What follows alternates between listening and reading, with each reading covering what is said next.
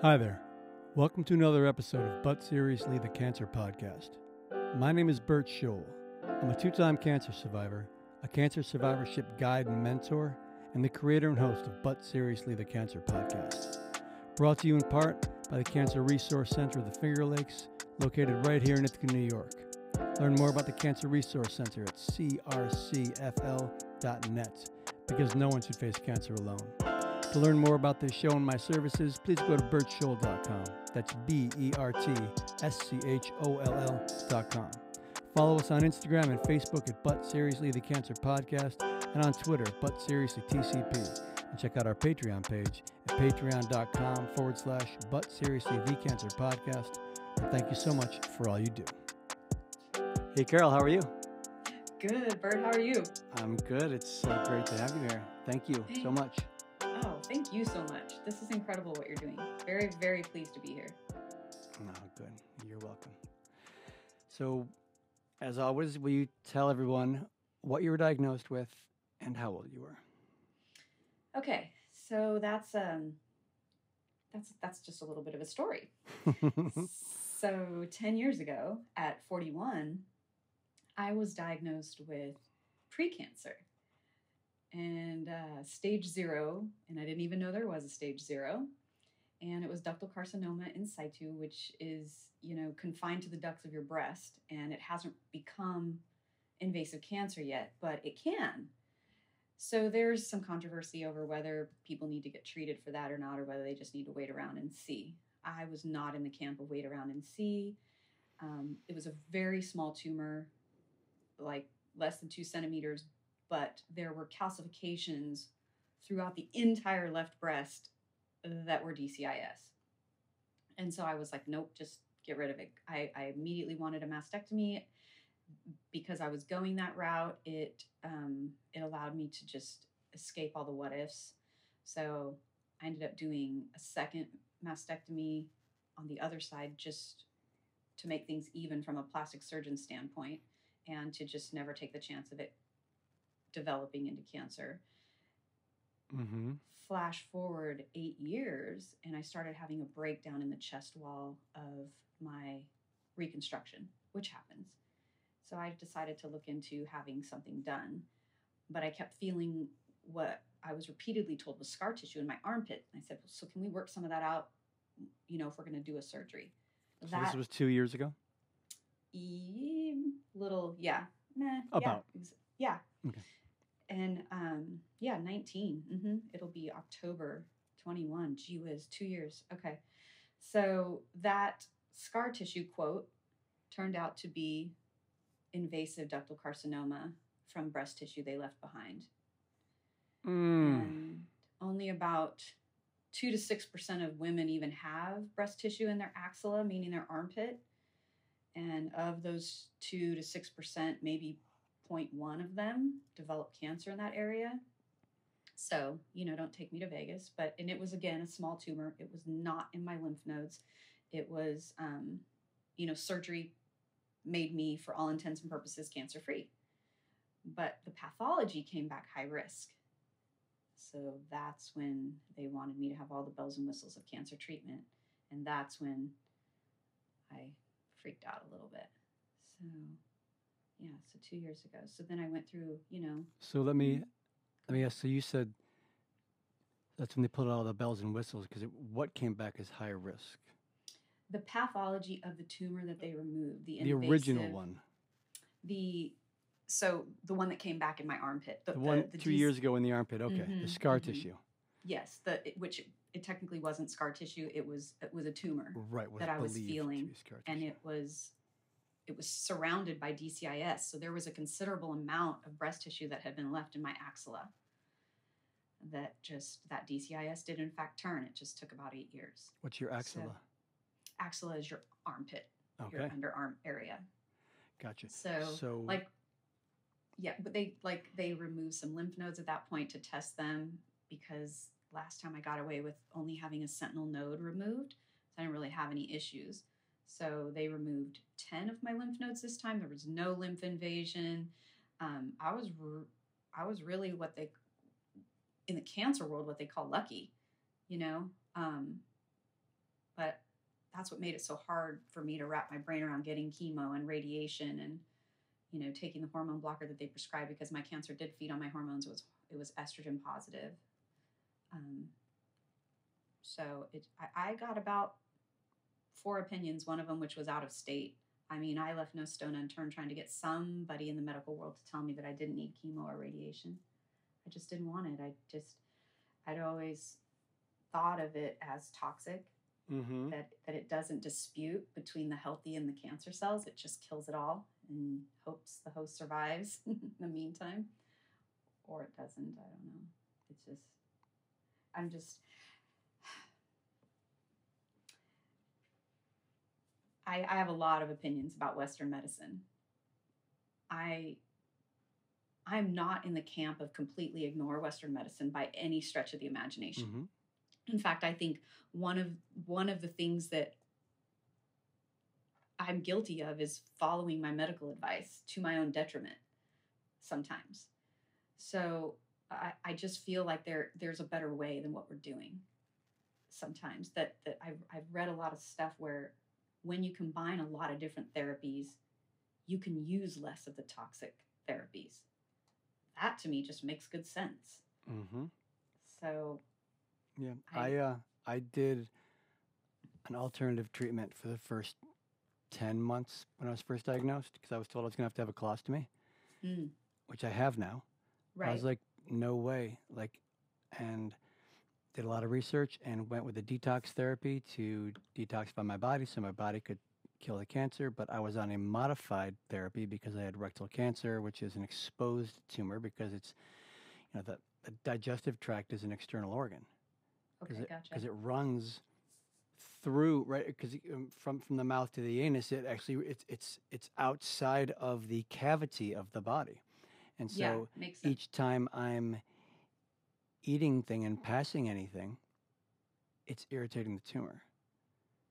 And so there was just too much and the short of it is i did 10 months of it and then i didn't get the results that i wanted and it was the pain was increasing so i went and did traditional western medicine.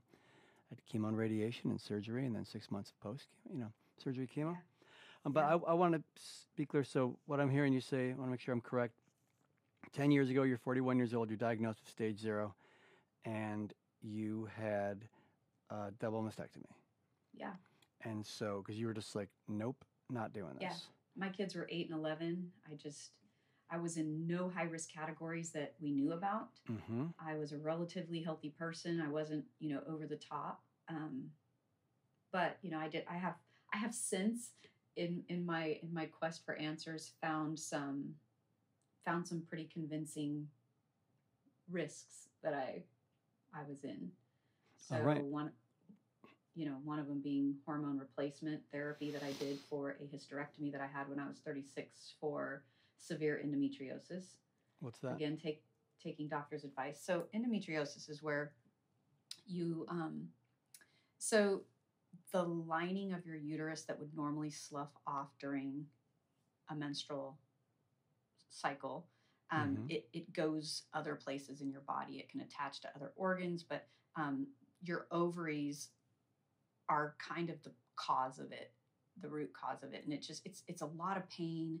It's a lot of it, it can cause infertility. I, I did have a little bit of a uh, a hard time getting pregnant. Not not drastically but you know after we started actively trying to get pregnant there should have been no reason in the world and it would take you know a few months for me to get pregnant. Now people who have infertility issues probably want to smack me but i'm just saying that you know, y- you would think that if if you're not having any if you're not using any contraception at all why wouldn't two healthy people just get knocked up right away? And Right. for me it wasn't quite like that.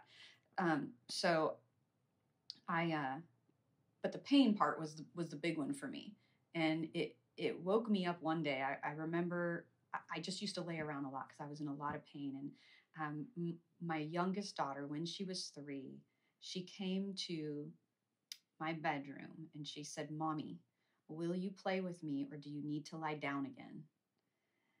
And I thought, Holy cow, this is this kid's life. This kid watches her mom lay around all day in pain. Um, so I, I started trying to get some medical answers. And you know, eventually, long, you know, long story short, is is it came around to the, the doctor after trying multiple things, putting a complete hysterectomy on the table for somebody who was 36, which he norm, which he was really fighting to do because I was so young.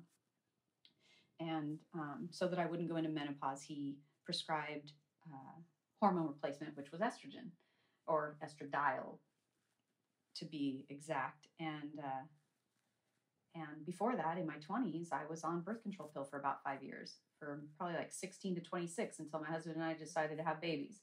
So the one high risk category that that became blaringly clear was the extra hormones I had added to my body for 15 years. So five years of hormone replacement, 10 years of birth control pills way before Mhm. that. And um, turns out that the cancer I got, estrogen positive, that just to me was a no brainer. Doctors still don't want to hang their hat on that because that would mean they would have to stop prescribing those drugs to people. So they, Yeah. they say that they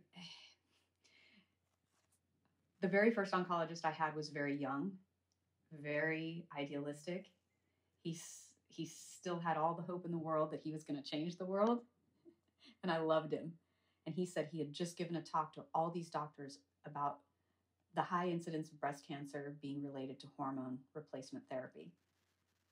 I saw that same oncologist eight plus years later singing a completely different different tune. He said Hmm. that, um, and he did not stay my oncologist, by the way, but he said that, well, now we don't really know if it it, it actually causes it as much as it it caters to a condition that already existed.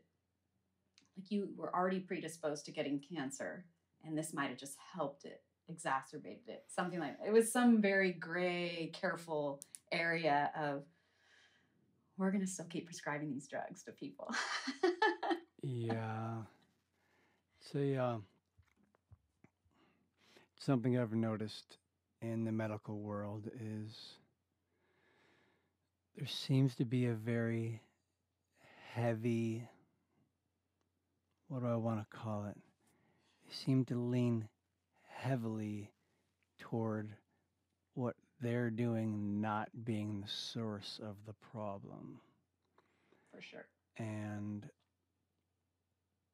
and there's also doctors you know they're doing great science and they're getting down to the bottom of it and they're figuring it out you know maybe it was maybe it wasn't you know i'm not i'm not saying it's just blindly done uh, i'm not saying that it's done without thought you know it's uh thank goodness for my doctors you know but i do question uh, anytime something can be politicized and there's big money involved it's going to be affected. Uh, you know, it, it, it- it's going to be, it, it's not going to operate as cleanly as it could. And if you, that, you know, that doesn't mean that I don't participate in it. It just means that I have a uh, skepticism because humans are involved. for sure for sure and it's just it's it's it's a little disheartening that that the sway of the almighty dollar is so prevalent you know um i kind of i kind of talk about a little bit in how do I say this? I don't know. I'm, I'm not. I'm, I'm trying to. I'm trying to be politically correct, I guess. I- And it's not even about being politically correct. It's just. It's just about not being an asshole. All right. You know what I'm saying? Like, like I'm not trying to shame anyone or make anyone feel bad. I, I, I really. I- just want to say, I want to give this blanket statement that I don't believe that there is one cookie cutter approach to to cancer struggles uh, for for all of us you know I, I think that the medical world does a really good job of trying to make it that and that's probably one of the things i have the biggest problem with Mm. is you know like like just like we've all like like i follow a lot of people who um, have been through cancer journeys and you know i've read a lot of books i wrote a book you know there there's just not one way some of us are you know we're to fight. We're a fighter. We're a survivor. And other people are like, no, no, no, I don't like that verbiage. I'm I'm a thriver. I'm at peace with all of this. I'm grateful. And I mean, I fall somewhere in between, honestly. I'm not, you know, I'm not 100% one way or the other. I, I would never wish a cancer diagnosis on anybody, but I can tell you that the perspective from this side is pretty cool. And I, I'm grateful to have that perspective going forward I feel like we we go through a lot of our lives wasting our words, wasting our moments. Just just really I'm one of them. I you know, I I I think I wasted a lot of my life worrying, stressing, being pissed off, um, wanting things just right. I I call myself a recovering perfectionist, you know. Um, I just now it just it just shifts the perspective a lot so so what's the statement you didn't want to make did you say it already i didn't because i didn't hear anything that okay because i didn't hear anything i mean uh, so you don't have to say it but let me respond with this and say there is so much we do not know about the human body and how it works we the way any scientist or doctor that i've heard speak about it honestly and they say you know we're barely observing the tip of the iceberg. There are so many things we do not understand. And my personal experience has shown me that extremely confident doctors are very dangerous. My primary physician, I went in for uh, chest pain every time I was running. And they said, Get in here now. We need to give you a stress test to make sure you don't have heart problems. I went in, Passed the test with flying colors. My chest still hurt. My doc says, hmm, maybe you uh, cracked your uh, sternum at some point and that's just causing it to be painful. I thought to myself, are you a moron? it's the dumbest thing I ever heard in my life. Like, why would it not be uncomfortable all the time? But I considered myself to be healthy. My doc's an idiot. If anything serious happens, I'm sure he'll you know, help me with that. Well, fast forward a few years, 2007, and I go in and see him, and I tell him I, you know, I'm passing blood. Gives me a digital exam, tells me I have hemorrhoids. Six weeks, two, you know, a month, couple months later, I go back. I'm like, Doc, I'm passing more blood than before. He goes, like, okay, well, gives me another digital. Yep, still hemorrhoids. Continue with the fiber I recommended you put in your diet. You know, Metamucil or whatever. Go back a third time. It's like, yep, just keep it up. Go back a fourth time. It's been six months. And I say, Doc, I'm like Old Faithful. I pass gas and I pass blood. Something's not right. He said, Well, just stay on the fiber. It gives me another digital. Yep, just stay on the fiber. The next day, I call the doctor's office and say I want him to refer me to a specialist. He's not available that day. I said, Well, I'll see anybody. They had me see a PA. He refers me to a specialist. A couple days later, the guy gives me a digital, says, gives me a sigmoidoscopy and a digital. As soon as he gives me the digital, he says, You have cancer in your family. Puts the sigmoid scope in, can't see a thing because there's so much blood. And I get diagnosed with stage two rectal cancer. Like, I have chills right now. I have chills right now. This is. So, my point is an overly confident doctor is why I didn't get diagnosed with cancer six months earlier. Yeah. And I've also had fantastic doctors. My current oncologist down at Memorial Sloan Kettering, it's uh, they're a group that I like, and uh, you know I'm learning now more that there's like they're that they're more on the conservative side of cancer treatment, and like uh, the place up, and, and then there's other um, uh, cancer hospitals like that are far more uh, progressive in their thinking. And it's really interesting to observe. But what I can say is my doctor, Nancy Kemeny, she did not miss a thing. I had to, or may I say, I asked questions. I questioned my oncologist uh, when he told me I wasn't going to need six months of follow up chemo. My wife mm-hmm. and I asked him these questions. He goes, "Oh wait, no, you're, no, you are going to need chemo. You're right." he was ready to tell me I didn't need chemotherapy. Oh my gosh. And then after my treatment was over, my oncologist said, "Okay, so you're cancer free. Congratulations. Uh, now we'll just uh, do blood work every few months." And I said, "Well, I had stage two T4, so it's it was almost stage three. Should I get?" No, I said I had stage two, so shouldn't I get CT scans? Or no, no, no. What did I say? I said I had no markers in my blood the first time I was diagnosed, so wouldn't it be a wise idea to give me CT scans? He goes, "Yes, it would." And I said, I, I said, okay, then I had stage two T4, which is almost like kissing the lymph nodes. So I mean, would a PET scan be better? He goes, well, I think, yeah, that would be a good idea. In 60 seconds, I went from blood work to PET scans. So now, fast forward, I'm with Dr. Kemeny. Any question I ask, they have a completely, uh, what would I say? Uh, th- th- their answers, you know, just like there's nothing to question. It's so solid. They've covered all their bases. That's They're paying attention to everything. When I was having uh, ish, urinary issues, you know, she said, "I want you to see a, uh, a what do you call it, a urologist." Mhm.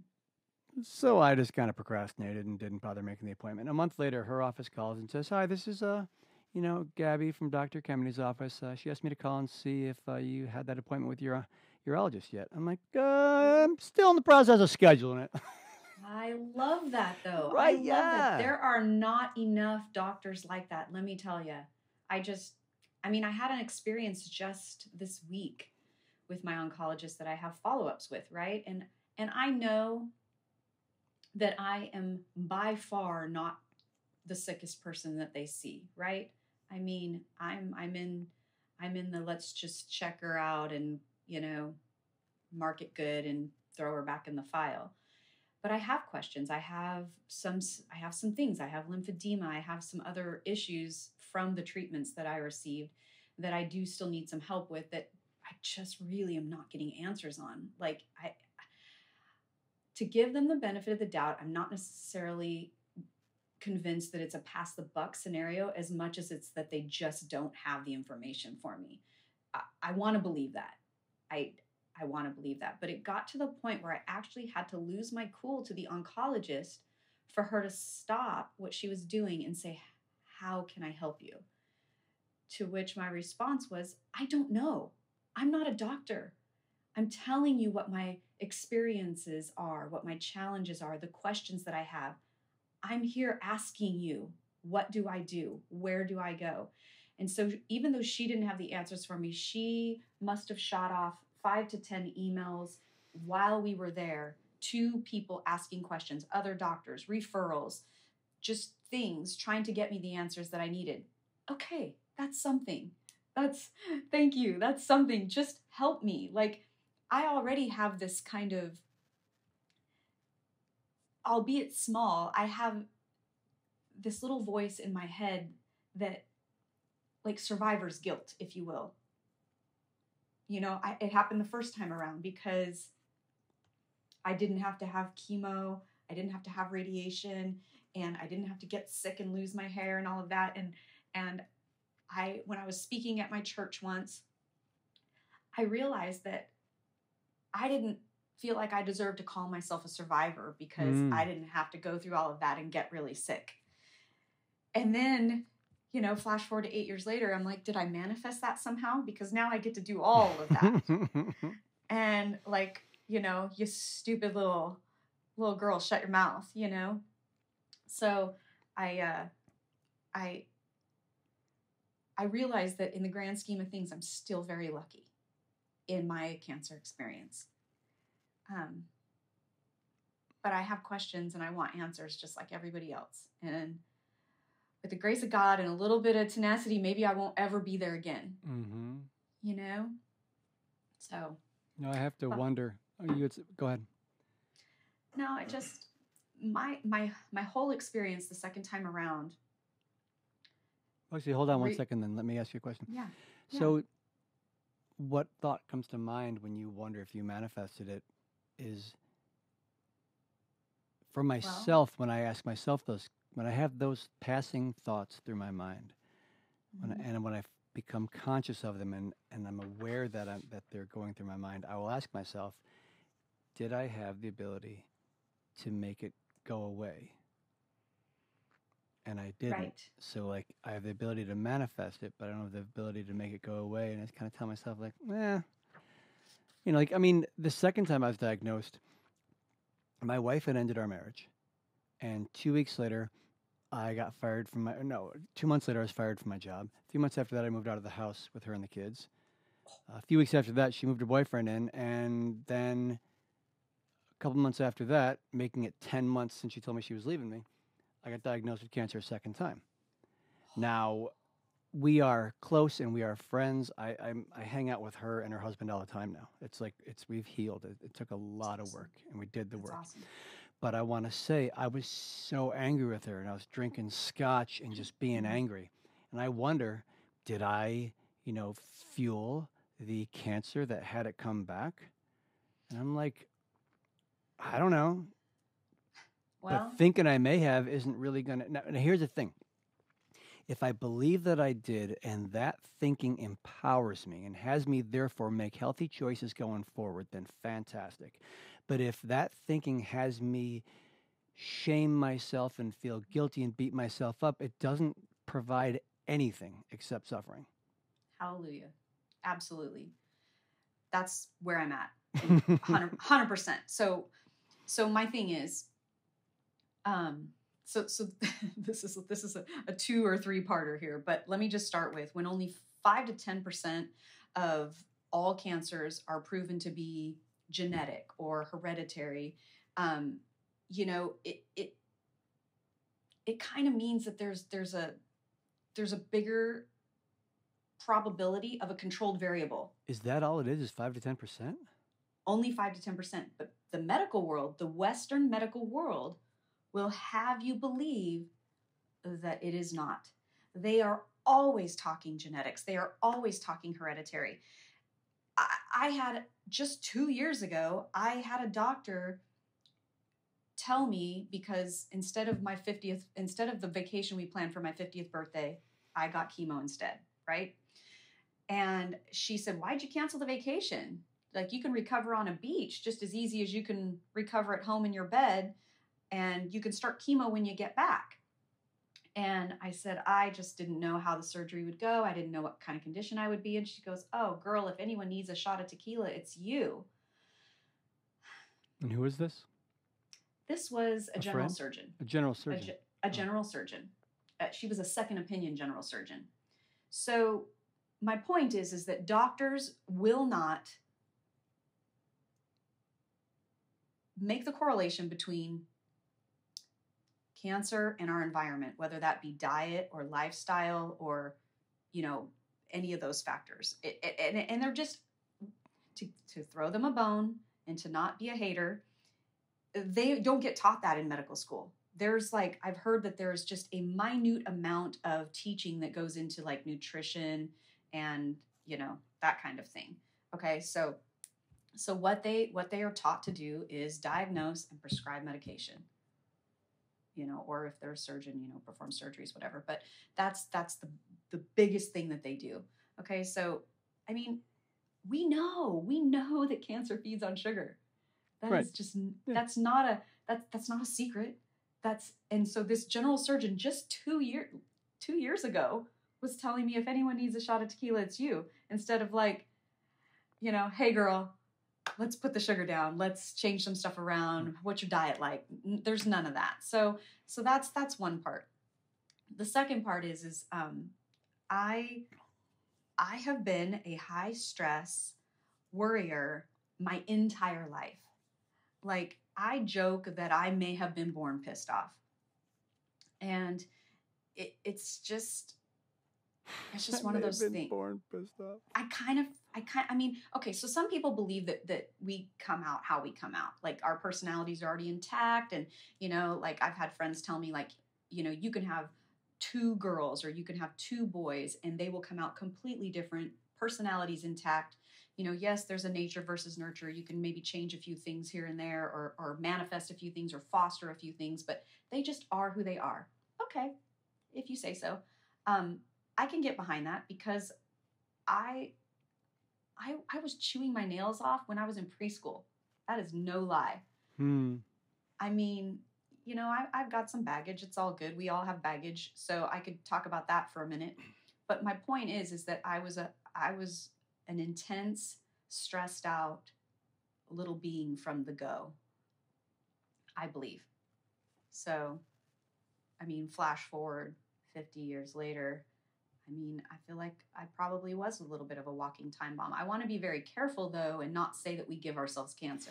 Right, I- because stress I'm not trying to shame and blame anybody. really stress not. can cause health issues. Not eating well can cause health issues. Not reg- exercising regularly can cause health issues. Why? Absolutely. Because reducing your stress, exercising, and eating well are great for your body. And it's not something that's I've ever it's not something that I've ever heard an oncologist recommend. Uh, ever. I, and you know, there's it, it, it, it- it's so important. I uh, gosh, I don't want to start talking about otherworldly issues. It will just take this conversation way too far. so I'm, I'll just edit this part out. Um, but like you know, for instance, like when I was done with chemo and radiation, both times with my doctors, I said, you know, what can I do to make my immune system stronger? I get colds all the time now. I get sick so easily. They were like, well, I can refer you to your nutritionist. I was just like, you kidding me? Like you are putting poison in my body to save my life, but then you have no treatment for the treatment. And I have a friend who is a uh, Allie, what kind of nurse practitioner are you? She's a functional medicine practitioner. Functional Okay. medicine is looking at what you put into your body as far as functional medicine looks at what you put in your body and how it affects your health. They look at functional medicine looks at the source of the illness. And this is like this is cutting edge medicine. I'm like, uh, thank you for starting to catch up with the rest of us. Are you kidding me? Like what we put in our body. Like, or may I say, I'm, I'm as interested in the cure and the treatment as I am at getting at the source. Absolutely. I'm not in the I'm not in the camp of cover up the symptom. I'm in the camp of tell me why the symptom exists and how can i make it stop. Right. Cancer is a symptom, right? So it Mm-hmm. seems that cancer is a Mhm. symptom of an issue. For instance, if you smoke cigarettes, a symptom of the issues that it gives you is cancer. Yeah. Um, yeah. You know, eating refined foods and uh, everything that's unhealthy makes your Mhm. body struggle. Does that give you cancer?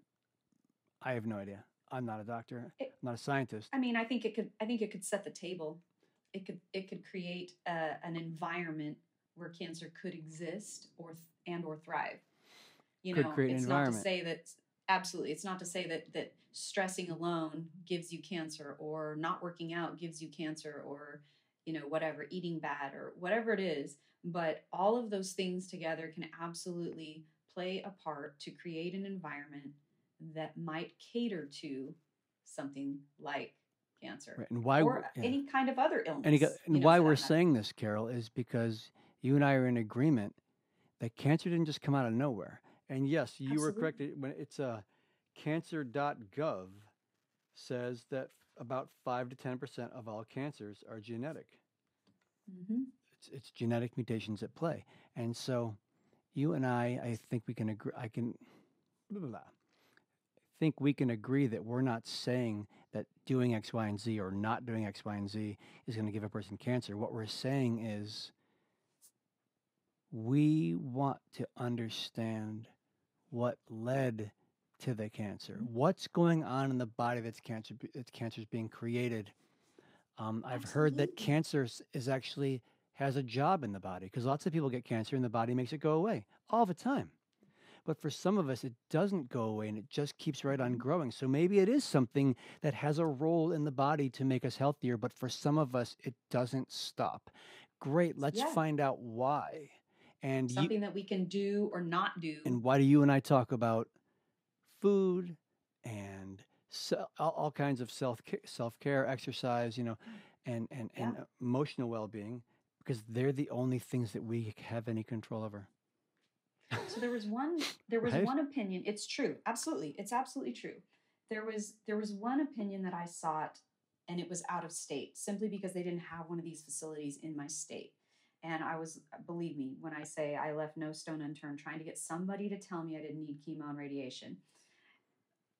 But again, I wasn't prepared to completely ignore m- medical advice, right? So I went to this place out of state and they they had your your con- your your consultation with them was a was an oncologist, a radiologist, a nutritionist, a naturopathic doctor, and a, a clergyman, for lack of a better Where'd word. you go to So- Cancer Treatment Centers of America? Yes, I didn't know if I was allowed to say their name, but yes. Why? What do you mean? So- I didn't know. I just, I mean, I I wrote a book and I left everybody's names out of it. So oh, I went to Cancer Treatment Centers of America for a second opinion, or for a third opinion, in fact. And mine you was a third. right. So my local oncologist said, "Don't eat any fresh fruit or vegetables." And Cancer Treatment Centers of America is like, "Here, here is here is the cafeteria, and you may eat for free, and we will make you fresh fruit smoothies, and there's tons of fresh vegetables because you want to get as much fresh food and vegetables, fresh fruit and vegetables in your body as you possibly can." And then the other side of the table, they say, "Well, there could be uh, fungus and mold growing on it. That's not healthy."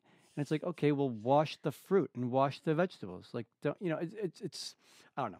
That's asinine to But me. That, that that actually makes me mad. It's six to one, half dozen to another. Lots of people say, don't you know, don't eat. But there are many conflicting things like that out there. That's the hard part. Right. And you can make science almost say anything with you know with your you know, it's it's really hard to know what is uh, well, maybe world m- maybe in, in the grand scheme of things in, in, in all of the world, you know, there's science arguing, you know, it's become a Mhm. it's become a political thing. Everything's politicized, and I don't talk about politics and social change on this podcast because half of half, well half of us are going to disagree with each other right out of the gates. Sure. So like what that, that Yeah. doesn't and this this this podcast is so we can support one another. So that's specifically why you know no religions no religion and politics at this party. Yeah. but it, we yeah, polit- but I- medicine has become politicized. Science has become politicized, right? So you're just like okay, true. But I loved what Cancer Treatment Centers was doing. I mean, I didn't opt to go with them because I just wanted to be close to home. And if I was getting the traditional standard of care, I could do that at home just as well as I could do that out of state. But what I dug about them is that nobody was telling me to have a shot of tequila. They were they were going through my my Amazon cart with me and helping me load it up with whole food vitamins with clean protein powders that would keep meat on my bones when I'm going through chemo and just all of these kind I mean they were incredible, right? I mean, it's that's that's what I'm talking about. Like the that kind of care can exist. They've proven that. So why can't more people get on board? That's the stuff that breaks my heart. You know, like um, my stepfather just this week was diagnosed with um, lung cancer. Oh, I'm sorry to hear And. Thank you. He he is 82 years old. He has lived a fantastic life, but we would certainly like to keep him around a little longer Yeah. he um he had a spot that they were watching two years ago that they weren't concerned about. And now there's all this lymph involvement. So had somebody just and then of course you know covid and whatnot and he wasn't really able to get in and out of doctors. And and he's he's 82 he's old school. He's like a zoom appointment what? And so he just didn't go. Yeah. you know he didn't know how to do those video appointments and things. And so you know he- there was there was a lack of follow-up on both parts let me just say that. But now we're in a place where it's like it's not good and to me i just I, I just wish maybe somebody had said hey you know what? You got a little something something we want to watch. Maybe you want to start revamping your diet. Maybe you want to like take the sugar out of your diet. You want to you know maybe make sure you're exercising a little more. Keep your stress levels really low. I mean what the heck can it hurt to tell somebody those kinds of things you know? that I like, and I want to I want to respond in two parts. And the first part is when I was getting chemo and radiation on my colon, on my rectum, my large intestine, I was so mm-hmm. bloated and so miserable that I wouldn't eat And my wife is like, You have to eat. And I finally was like, I'm not hungry. I'm not hungry. I'm not hungry. Then I'm finally like, Look, if I tell you what, what I want, you're not going to get it for me. And she's practically crying. She's like, I will get you anything. I'm like, I want chicken wings and I want waffle fries with cheese on them. She came back with enough to feed an army. And because we don't eat like that. And we're not together anymore, but we still don't eat like that. But I'm saying, like, you know, Right. when a person isn't eating because nothing tastes good, I'm like, if they will eat junk food, give it to them because at least they're getting something. How- Absolutely, Bert. I hundred percent Yeah, agree with right, you okay, on that. great. Hundred percent. And Because when I was going through chemo, potatoes were my comfort food. Even though I was trying to stay away from them pre-treatment because I was trying to be very healthy. When it came, when when when push came to shove, it was like get food in my face. Just get food into my face. So I ate what sounded good, comfort food. I thought we were vibing here, but potatoes as comfort food, you've lost me. Wait, what? Dude, you just said waffle fries. I mean, that's a potato, am I right? Yes, it is. Yeah. I'm talking like I'm talking like mashed potatoes. I'm talking like French fries. I mean, it all counts, right? It all. No, when I was a, when I was a kid, I was just like potatoes yuck. And when I did that Gerson therapy, I had to eat a potato with lunch and with dinner. and like I was like, this is poison. This is the most horrible thing in the world. But um, anyway, my silliness aside, the second thing I want to say is I love that you said that. That, and I want to expand on it. When they say you've Mhm. got something interesting here, let's keep an eye on it Mhm. a great recommendation with that would be okay, and let's talk about your diet. And Yeah. I've noticed in my life that when I'm not eating well, it's because I'm stressed or I'm anxious or I'm dealing with something. And it's like, okay, so are you seeing a therapist?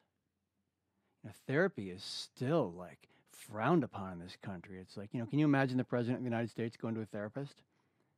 People Right, would the want them people would want them uh, impeached immediately. But it's like, why not? What if the president and his wife, or the president and her husband, want to talk about their relationship and the stress that being president puts on their relationship, but nobody wants to talk about it? I'm like, change your diet, go to a therapist. You know, tell my therapist, like, look, like, I'm having such a hard time not eating these foods, and for myself personally, Yeah. I will say that I notice that when I'm eating comfort foods, it's because I don't want to deal with something. And there are times I will allow those comfort foods, but I will still be mindful of the thoughts in my mind and what's so confronting. You know, what can I do? You know, I meditate every day, you know, so I'm like, when I mm-hmm. feel that that need to fill that hole within with a comfort food, because every one of us has a hole within that we want to fill. Every one of us has an emptiness, and Yeah. we want to fill that with comfort food. And so I will sit quietly every morning, and when that emptiness is so big and it's uh, like a black hole in me, then I will just lean into it and get really engaged with it. Like, what is happening? What am I avoiding? What do I not want to be with? You know, so Yeah. like, it's not just, you know, yes, have a healthy diet, you know, look at your diet, look, you know, are you exercising, you know, and what's, what's it bringing up for you? It's just, there's, there's so many layers to it. And our Oh yeah. medical world tends to not look at things that way. It's Right, not even a because it- conversation. Right. No, it's like you said that there is a huge stigma still around, you know, mental health. And I, I, I okay, I guess the gloves are just coming off and I'm just going to just say stuff. It's just stupid to me that there is such a stigma because seriously, like, would you just will your heart to get better? Would you just be like, toughen up, heart, get a grip? Um, you know what I mean? So if your brain needs some help, why wouldn't you think of it like you would think of any other organ and go get it the help that it needs? Right. When I was a kid, I was, uh, I experienced something very traumatic and I didn't respond the way I wished I could have. And so, working with my therapist a few years ago, what I realized is that whenever I respond similarly, whenever I freeze, you know, fight, flight, or freeze, whenever I freeze in response to a situation, I beat myself up. I hate myself so bad. Mm, And mm. he got me to look back got me to notice that when I was a kid, I froze. And I'm judging and just thrashing that little kid because he didn't have the bandwidth to deal with the traumatic situation that happened to him. Like, Yeah. that's what therapy provided me. It got me to see that how I'm operating right now is based on a Mhm. decision that I made when I was six years old. I'm not, that was, I wasn't an adult, you know, like, and go, We are kindred spirits. going to therapy is so you can actually start to just Figure out where those patterns came from. where the patterns came from and like more times than not what i am doing is i'm having more and more compassion for myself and the more i soften to myself the more i soften to the world Yes. so like to, s to not want therapy why would i not want therapy maybe because i'm insecure and i'm afraid people will judge me if i go yeah. but then i came up you know but i've always been pro therapy in my life and uh i mean if I would say I, I was from my young adult age on. So uh, the first time I went to therapy was for an abusive relationship that I had just gotten out of. And then probably the second time I went to therapy was um, was when I became a mom.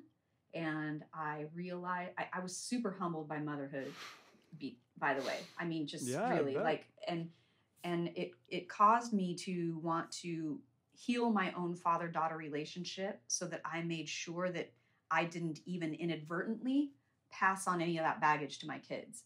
Like I've I've said repeatedly that they are the little sponges for whatever we're spilling, good or bad. So what are you spilling?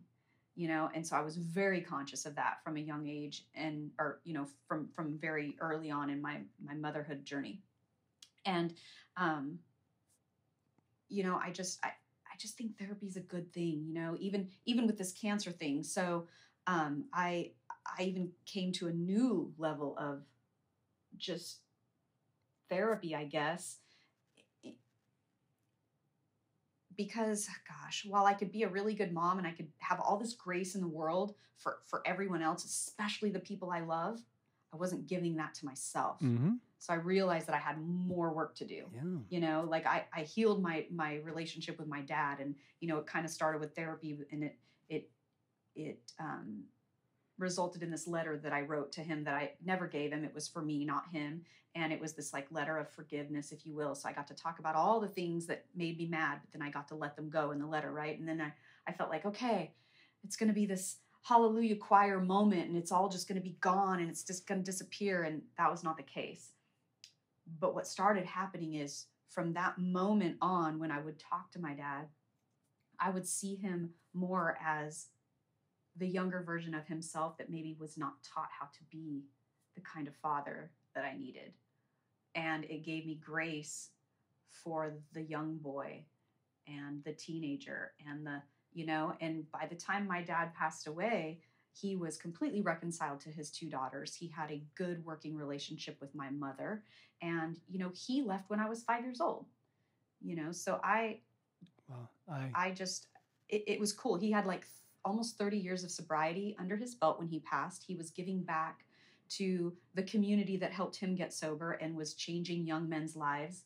And it was just a cool thing you know? So um but again from from a very young age i like you said you lack the life experience to reason through things that happen to you. So you can tell a kid a hundred times that the divorce isn't their fault but somehow that little five year old me thought if i were good enough if i were whatever enough he wouldn't have left and the seed of perfectionism was born then and there so i was this overachieving student i you know became this incredibly boundaryless people pleaser Mm. I became the fixer. I was codependent to the nth degree.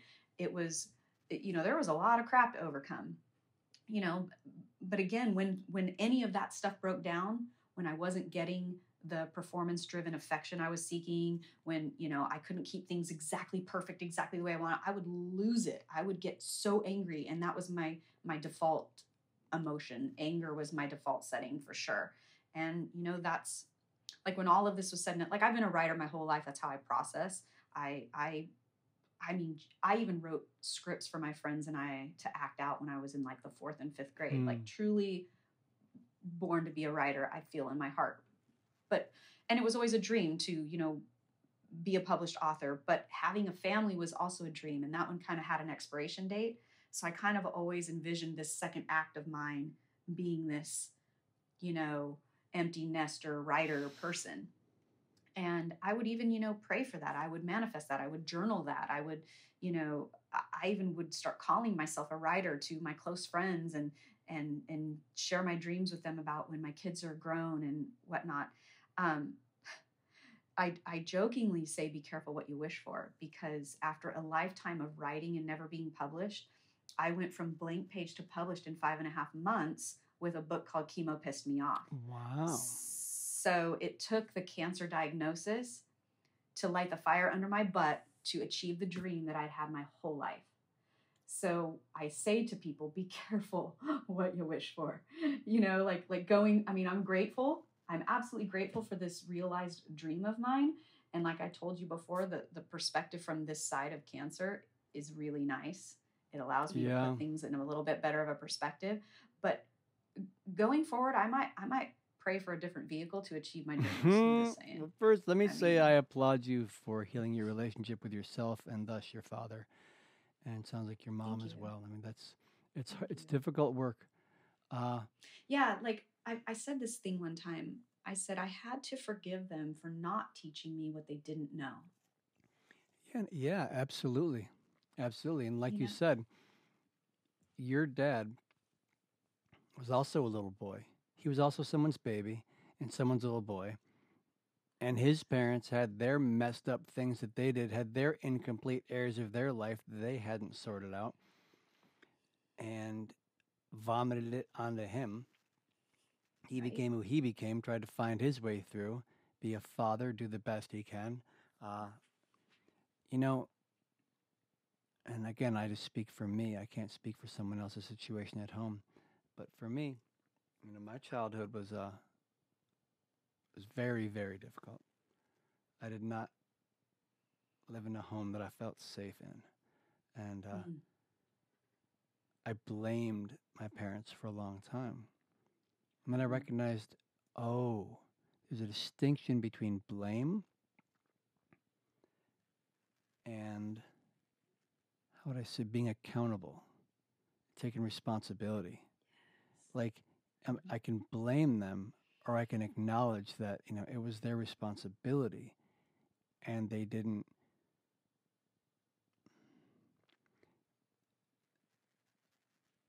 that you know th- there were mistakes that they made and Sure. there were rough there were very difficult mistakes they made in parenting that you know uh, let me think of how i want to say this when i stopped blaming them and started recognizing that they were doing the best they could and carol the best they could was shit Yeah. but you want to know what? Sometimes. That's the best they could. And I could blame them, or I can just recognize that they were also someone's baby. They were also someone's kid. And that was the path that got me to forgive and to recognize they're doing the best they can. I know my folks love me. My dad's Yeah. passed now. I have step parents as well. I know they love me. And they were not equipped Right. to do the job well. I mean, there's there's many things that, you know, my, my parents did that are great. But in the areas I where mean- they didn't, it was it, it was so important for me to put down the blame, to recognize it is Mhm. what it is, and they love me.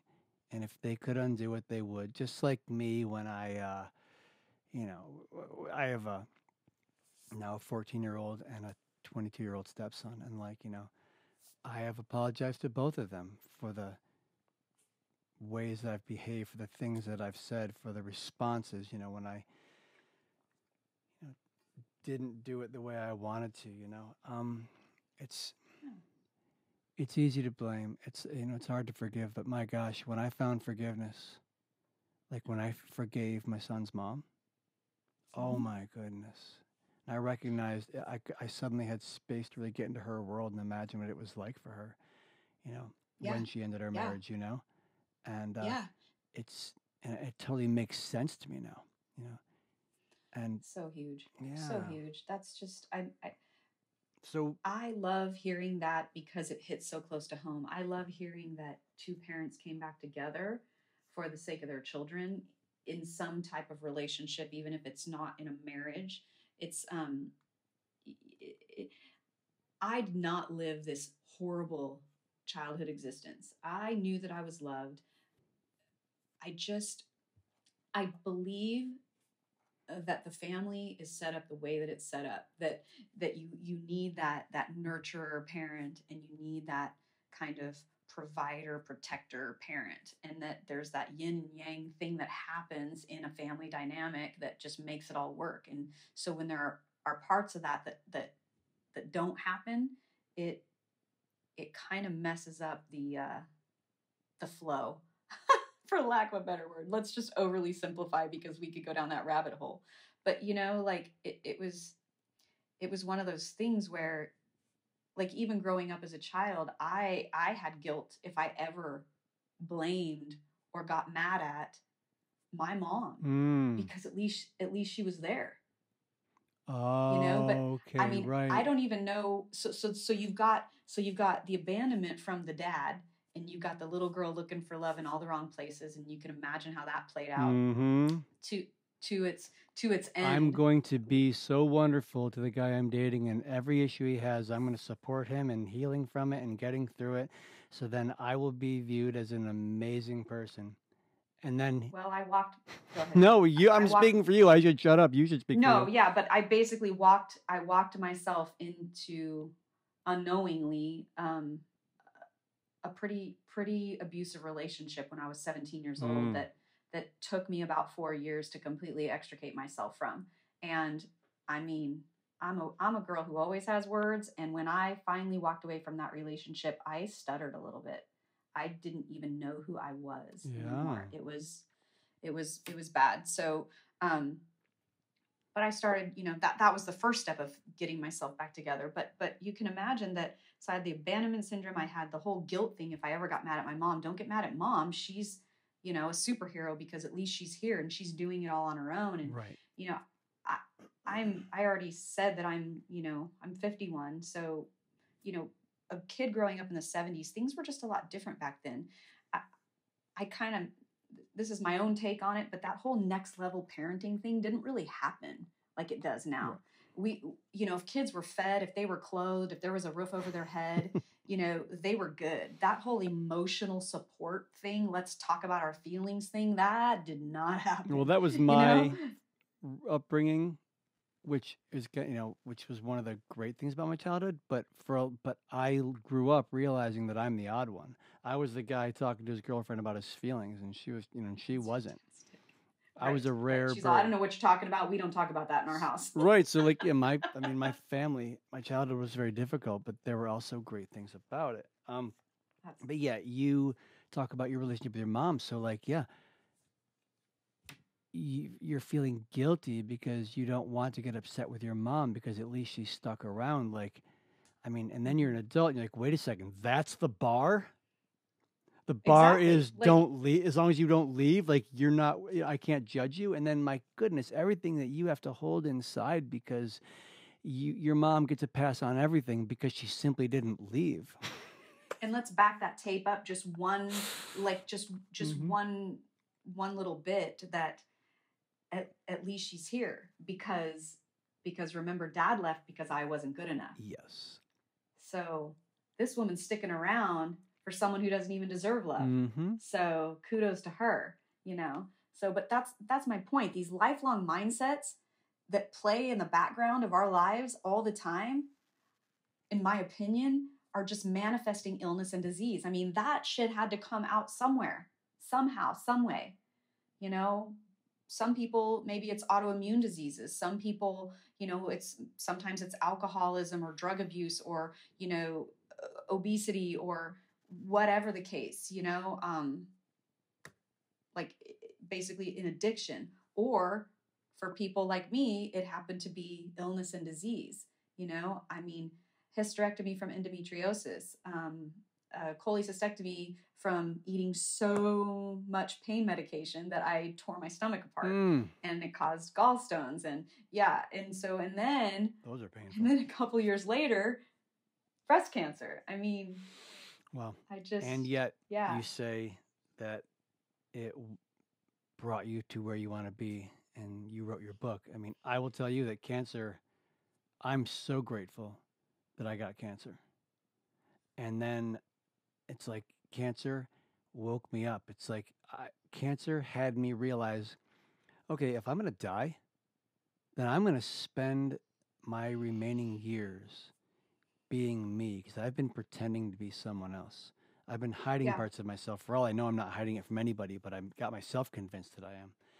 And then Yeah. the second time I got diagnosed, it was like how I took it on was the universe, God, however you want to put it, looked at me and was like, "Okay, you just you're just not listening, huh? I'm gonna smack the shit out of you and get you rolling." right. And that's when my spiritual journey really began. I think you know, that's where I really began the hero's journey, you know, and Yeah. uh, uh, consciously, you know, stepping into it. And um, so I think I've been like no longer invited to speak at some local uh, cancer. Uh,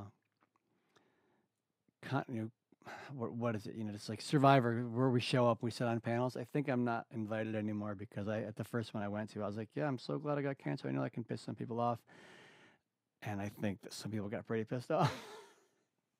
Because you said you were glad you got cancer. yeah, Interesting. I mean, I, I granted. I mean, I'm making this up. I don't know if it's why they didn't invite me, but they never invited me back. I just, I mean, I could probably piss off a ton of people right now, but I'm not. I'm I'm not a fan of most organized cancer programs. Mhm. I'm really not. I, I feel like they have they have gone the sway of the mighty dollar, and that it's it's. I commend a lot of them that I, bel I, I believe they started out with the altruistic intentions, and it just kind of morphed into something that it wasn't. And again, we'll just we could leave it alone because it, it does get into a little bit of a political area. But um, you know, I don't support the pink ribbon at all. I, I just I, I think that that's one of those things that started out as a really um, a really good idea and now i just don't see the type of results that i would like to see in um, cancer awareness and um, and healing cancer i just I, the statistics are one in two people will get cancer at some point in their life Down to one in two now. one and two is truly what I read. I, I promise you. I don't. I can't quote the website or the, the place I found it, but I, I do look these statistics up. It's still Yeah. one in eight. Sometimes it's one in seven with breast cancer, but um, one in two is not winning the war on cancer. It's just not, and it's just not okay. And it's it's why I it's why I titled my book the way I did because I Yeah. I mean, I could get so mad that I could break down on you right here and right now. Like Yeah. I I mean, I feel very strongly that we we know more than we say and we can do better than we do. And it takes people like you, people like me who are willing to do the deep dives and find some kind of answers for ourselves because we didn't go to medical school. And then you've got the people who do go to medical school and they aren't doing it. And I'm just going to calm down a little bit because you know stress isn't good Yeah. for for Well, people like it's it's I get what you're saying, and th- this but I'm just you know it's popped up in Google with uh, TrueGenX.com. I have no idea what this website is, and I'm not vouching for them because I've never heard of them in my entire life. And they say one in two women will get cancer, and one in three men will get cancer, and this is in the United States. And Yeah. there's there's clearly an issue, and uh, it's not being figured out. And if we could not steer politically into the biggest political medical thing happening right now in America, but just say it's amazing how much money can be funneled into health and wellness. Yeah. Without even and not even going beyond that, just saying like look Sure. at how much money in such a short amount of time can go into health and wellness. Like so Mhm. you know, I'm not gonna, you know, I'm not going to be like, you know, people will say, how come that much money isn't being funneled into cancer? And they're not asking a question. They're making an accusation. I'm not making an accusation. I'm really wondering, how come we don't funnel Right. that much money into cancer? Not to make someone feel bad because I don't know the answer. I want to know the answer. Why are we not doing that? Okay, mean, so if I could just throw something out there in in real just just layman's terms, in my brain, in my non-medically trained brain, I'm saying we do things like pound vitamin C when we feel like we're getting a cold, Mm-hmm. right? We go to the store, we stock up on it, we take a lot of it throughout the day. They have a, a non-traditional treatment of vitamin C injections that they do use to treat cancer sometimes, and um, we we've seen and read that there are fantastic results with it. To me, in my brain, I'm like, okay, that makes sense. You couldn't physically orally take enough vitamin C to combat something like cancer. So they're putting it straight into the system and it's knocking out cancer. That makes total sense to me. What also makes sense to me is that one session of chemo infusion gets billed for me personally at like 30 grand and ascorbic acid aka vitamin c is pennies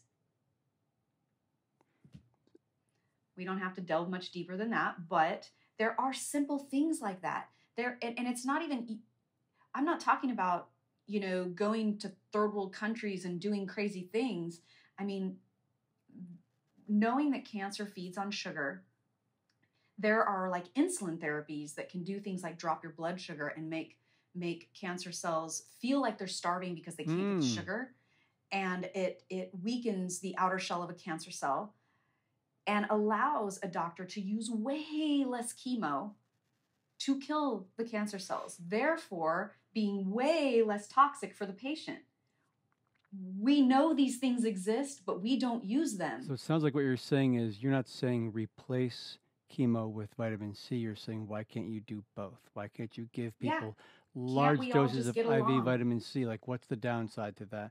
Right. I have you do it you do it outside of infusion because i do understand that they say if you're doing vitamin c in conjunction with chemo that it can disrupt what chemo's doing Okay. so Yeah. there's got to be a way to cycle that to make that okay right. And wouldn't it know, be I- great if the I- research was done so they could determine how to do an intravenous vitamin C? If there is research showing that it's effective, how can they incorporate it into the treatment without compromising your well-being?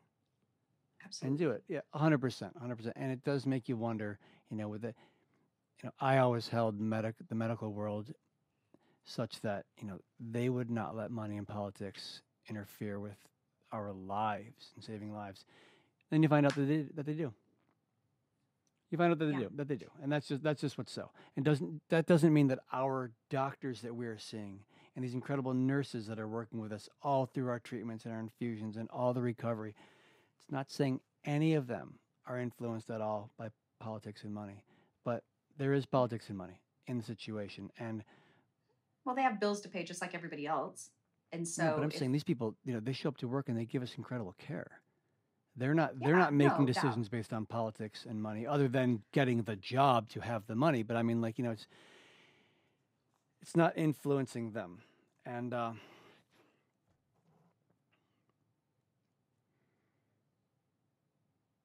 it is, but it is in the system, and it is heartbreaking, and it can be really infuriating.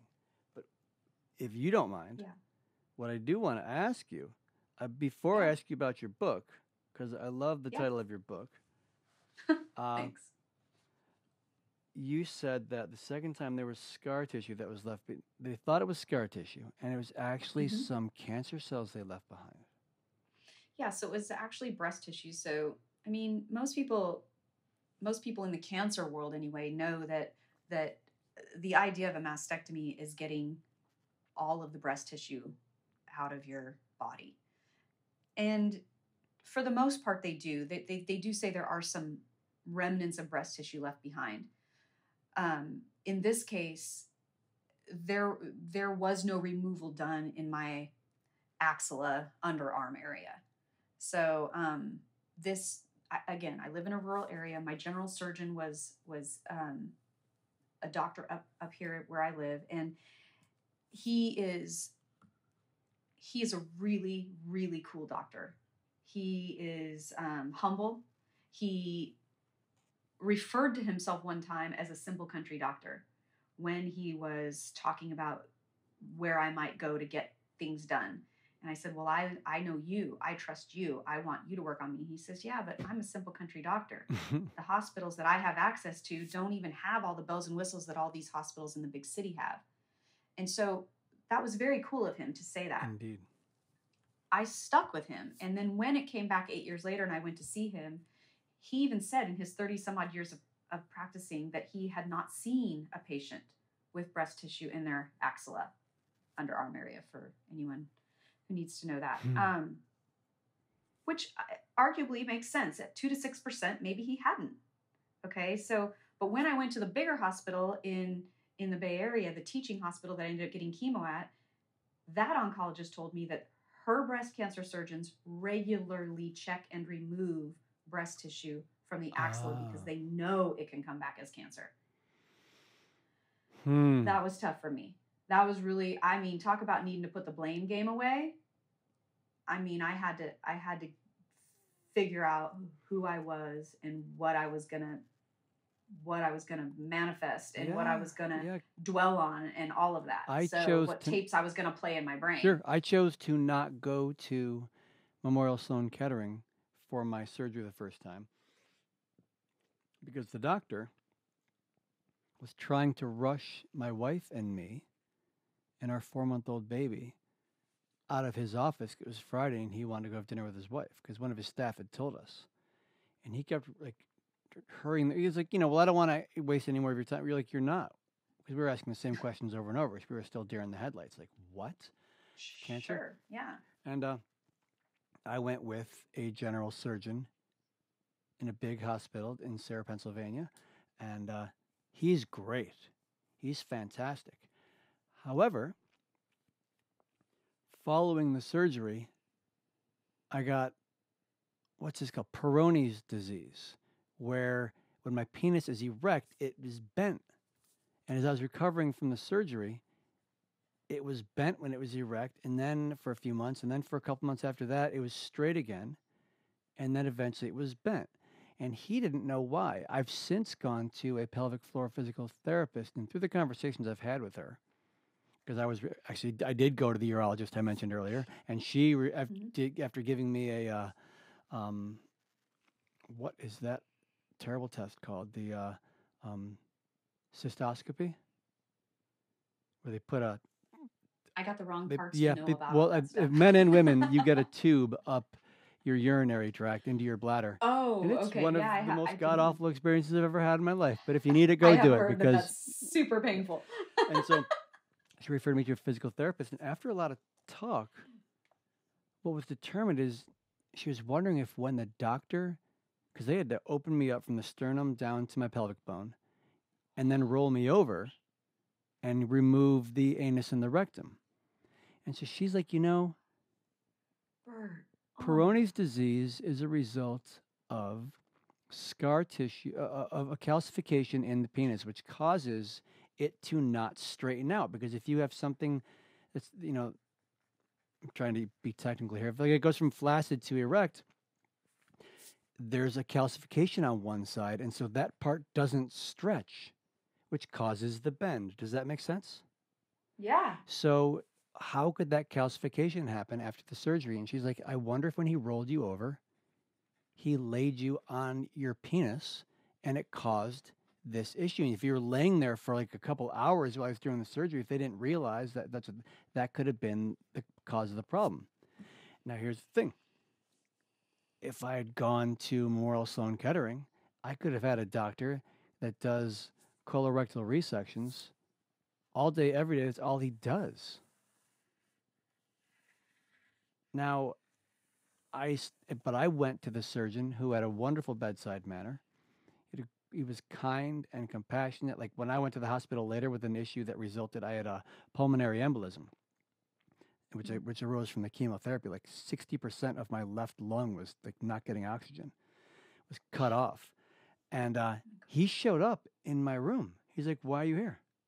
Like he's such a great guy and he cared so much compared to the guy at Memorial Sloan. Kettering, whose name I won't mention because I have a friend who since went to him and he was wonderful.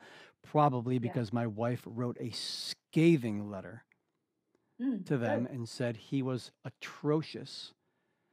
Uh, hopefully that's he changed his mind. But my point is, yeah, I did not. I also didn't pick the oncolo- oncolog- oncological surgeon to do my surgery, and it may. I mean, I don't know. Having Peyronie's is not the worst thing in the world. I mean, shoulda, coulda, wouldas. I mean, we can't. right, but I'm saying there, like right? what I'm saying is I can empathize with you. I made the choice I made, and Yeah. had to be like, you want to know what? Here's something that happened with me, Carol. Like when I first time I got diagnosed, I realized I had to make a decision about treatment, and it was like a tornado was spinning in my brain. For most people, you have one thought, and the tornado keeps spinning, and it rips that thought out and replaces it with another, over and over and over, and you can't hang on to any thoughts. You're so scared. And when I finally made my decision, it, it struck me. I'm like, okay. I was in a maze wondering what decision to make. And then I was in a maze wondering if I made the right decision. And there came a point where I'm like, dude, you're in a labyrinth. You made a decision, and the only thing there is to do now is to go forward. Hmm. It will get you where it gets you. You cannot focus on what you wish you might have done. That's irrelevant. It provides nothing. You know, again, Right. if if your thinking empowers you and lifts you up and and and, and Mhm. you know wonderful but if it just knocks you down shake it off get rid of it there's no point in it Right. so i get it like yeah you you you, you made the choice you made you went to the doctor and he missed he did not look in the axillary is that what you said axillary Um, yeah, so the axillary, it's it's actually that's correct. Axillary tail is basically the bottom part of your underarm. And so it's literally if you were to turn the corner from where your breast meets the very bottom of your armpit, that's your axillary tail, they call it. okay Um, your ax your axilla is basically your underarm. And so like when you get the lymph nodes removed there, they call it an axillary dissection. So um, all right when they go into okay your so you went back you know to did he discover it He did. He actually Did he remove um, it? He's the he did. He's the one that did the second surgery. Yeah. Because again, you know, I he I trusted this guy. You Mhm. know, he's again, as I said, he he's a really humble guy. He is straightforward. Um his office is ridiculously kind and efficient. It's just something I I never found in the bigger cities where I live yeah. and I I just was a little maybe nervous, tr- trusting the bigger towns around me Mhm. because they're they're, they're kind of crappy, you know. And I do have some stories about some of the crappy experiences that I had in those offices, and um, I just I didn't want to go to them, so I stuck with him. But then when it came to chemo and radiation, I I I, I tried to see um, people in those surrounding cities, and I was disenchanted to say the very least. I actually pulled a pulled a like one of your wife things and I wrote a scathing letter about my experience with this one doctor. And um, so that's what prompted me to go further out. Three hours away to the teaching hospital in the San Francisco Bay Area. And that's where I did chemo. And then in the teaching, then I went to radiation at the Sacramento Teaching Hospital here in Northern California. right and was this so those were before surgery or after pre or post after after my surgery was first Okay. and it actually got rid of everything but the pathology of the tumor came back as high grade and um, high percentage for recurrence so that's where they suggested the chemo and radiation All right. So you had chemo and radiation. How much of each? four rounds of chemo 25 rounds of radiation Mm, yeah, I think I had 27 or 8. Ugh, ain't that something? That radiation is like, oof. Yeah i just i can't even i i can tell you that um radiation was was seriously humbling you know and and again mine was only on my chest so people having to get radiated on their nether regions that's a On my rectum? right Yeah. on a whole nother level like i was in there because because once you're scheduled you kind of start seeing the same people every day and there was a woman in there who had inoperable cervical cancer and so she was having her lady parts radiated and So I just, I mean, I make a joke of it in the book about how I I found radiation truly mortifying and humbling, um, having to bare my chest to a room full of strangers every single day. And that it was quite ironic considering that I spent most of my 20s thinking everyone needed to see my ass in a thong bikini. so, you know, it's like times when I want it, not when you want it. Oh my goodness. I was wondering as you were speaking, I'm like, wait a second, the radiation caused boils on my testicle the size of my thumbnail. You get four and five whiteheads on each one. For all I know, the radiation may have caused Peyronie's. I wonder. Yeah, because it caused lymphedema for me. It caused um, like just a lot of um, loss of movement and um, just tightness in the armpit, loss of range of motion with that arm that I'm slowly working out. But the swelling in in this upper chest wall has not gone away, and they that's a direct result of the radiation and me having an implant. So Mm. um, I just yeah I don't know. I'm still working on how to figure that out. Meanwhile, this this I I'm, I have a big bump above my my boob, my fake boob. it's very strange. You have a big bump of edema, of lymphedema. yeah yeah just fluid swelling you know so and it's um you know there's there's ways to stimulate your lymph system but when when they radiate your your lymph nodes they essentially kill them and it doesn't allow the fluid to get through Mm, there right. so that's where it's kind of it's it's like a traffic jam right there in my like armpit area and then they radiated down the center of my chest so that lymph system is shut down so everything stagnates right there on my chest and it can't go right can't Mm. go left and i'm trying to get it to go down to where the groin lymph system is but there's it's it's a very involved thing but believe me i've done my deep dives there's a I, I want to say they call it a watershed. I can't remember, but that's the word I remember because basically I was envisioning there's a stream that it can't get across when they explained it to me. So forgive me if that's the incorrect information, but basically it's it's in your abdomen area. So you have your lower area and you have your upper area. And for me to try to get that fluid to bypass that middle area and get down low is not necessarily it's not where it wants to go. Let's just say that. It's not the flow, it's not the direction. It's it's so it's a lot of this lymph self lymph massage that I do trying to get the fluid to go to the right spaces. And can you go to a uh, lymphedema massage therapist? Yes, but Western medicine insurance companies say that 12 times with an occupational therapist is what I'm allowed. So that's that's enough to fix me. I, I love that insurance companies dictate our care that we get. And and I mean don't get me wrong, I know we can go get whatever care we want, but most of us cannot afford Right. to go get whatever care we want. So we are allowing the insurance companies to tell us what we're going to get. And then we go do that. So, and they're not doctors. So that's just another little avenue. I don't know if that crosses the, the No, politics It boundary, It- it- but it- holy it's cow. financially driven. And Yeah. I've gone to physical therapists and had them tell me this dance that happens.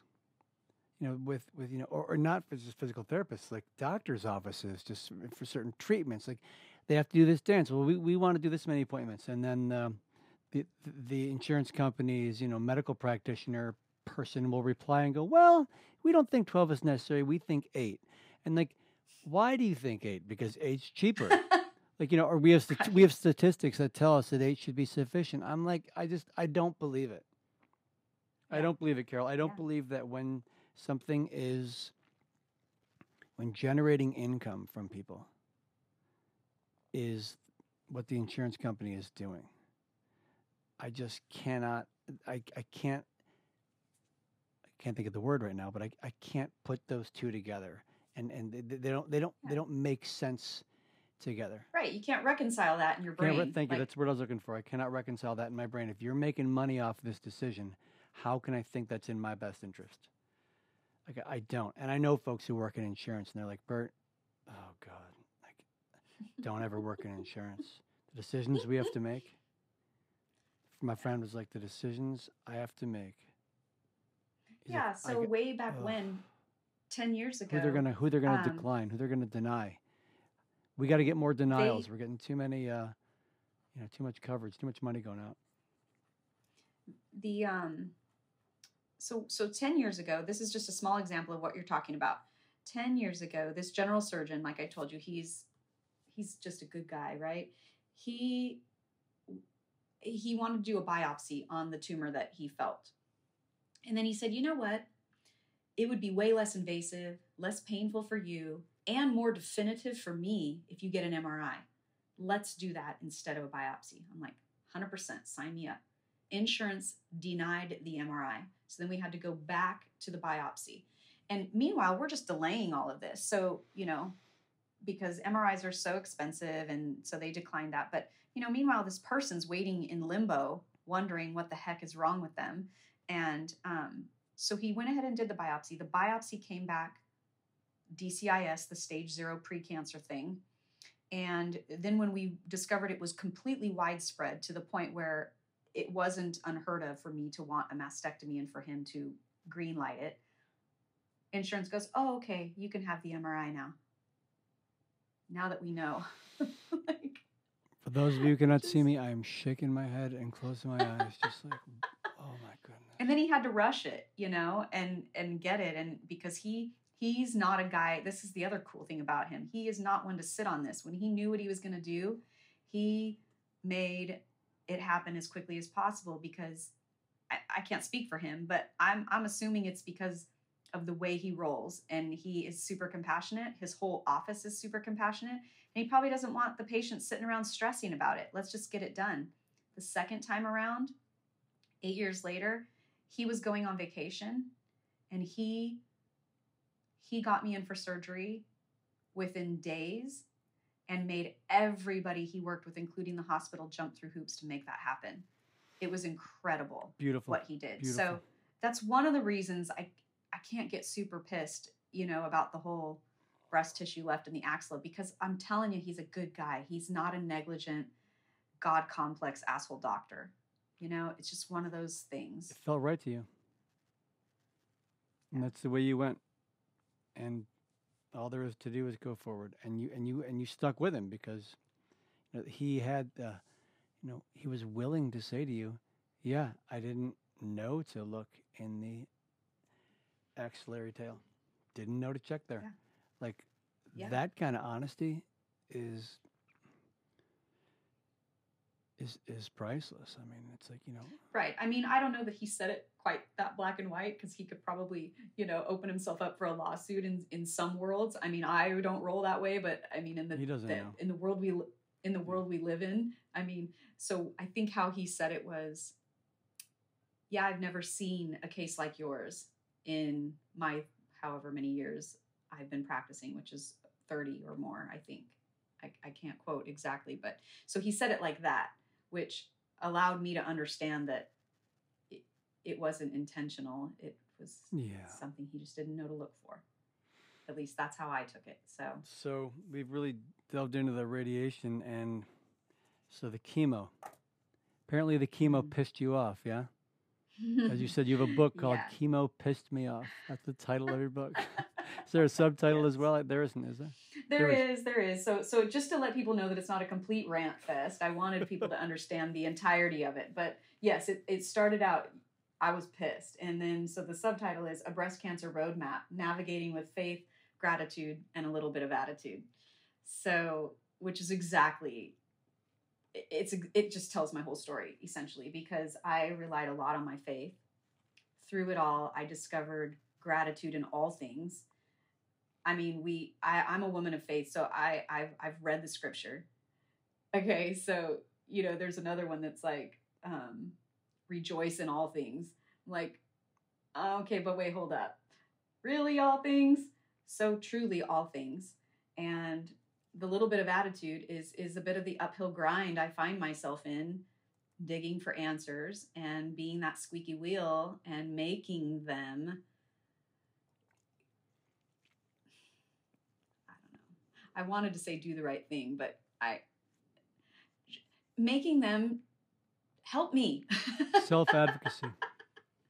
an attitude of self advocacy. Yes, Absolutely. absolutely. And I'm with you in the rejoice in all things. I keep a a little Buddha right on the dashboard of my car, and the reason it sits there is to remind me that the quickest and most efficient path to enlightenment is whatever's happening to me right now. And yes. and that brings me to gratitude for this life. And people say, "What about this and what about that?" You can, you know, I don't have, you know, I don't speak for other people. I don't have answers for other people's life. All I know is Yeah. that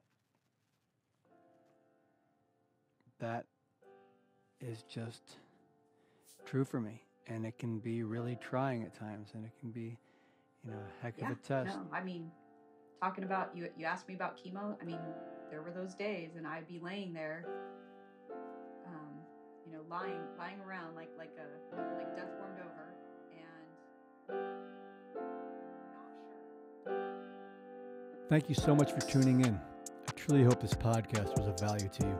Please subscribe and let your friends and family know they can find But Seriously, the Cancer Podcast, anywhere podcasts are made available. To learn more about my cancer survivorship coaching, please go to bertscholl.com. That's B E R T S C H O L L.com.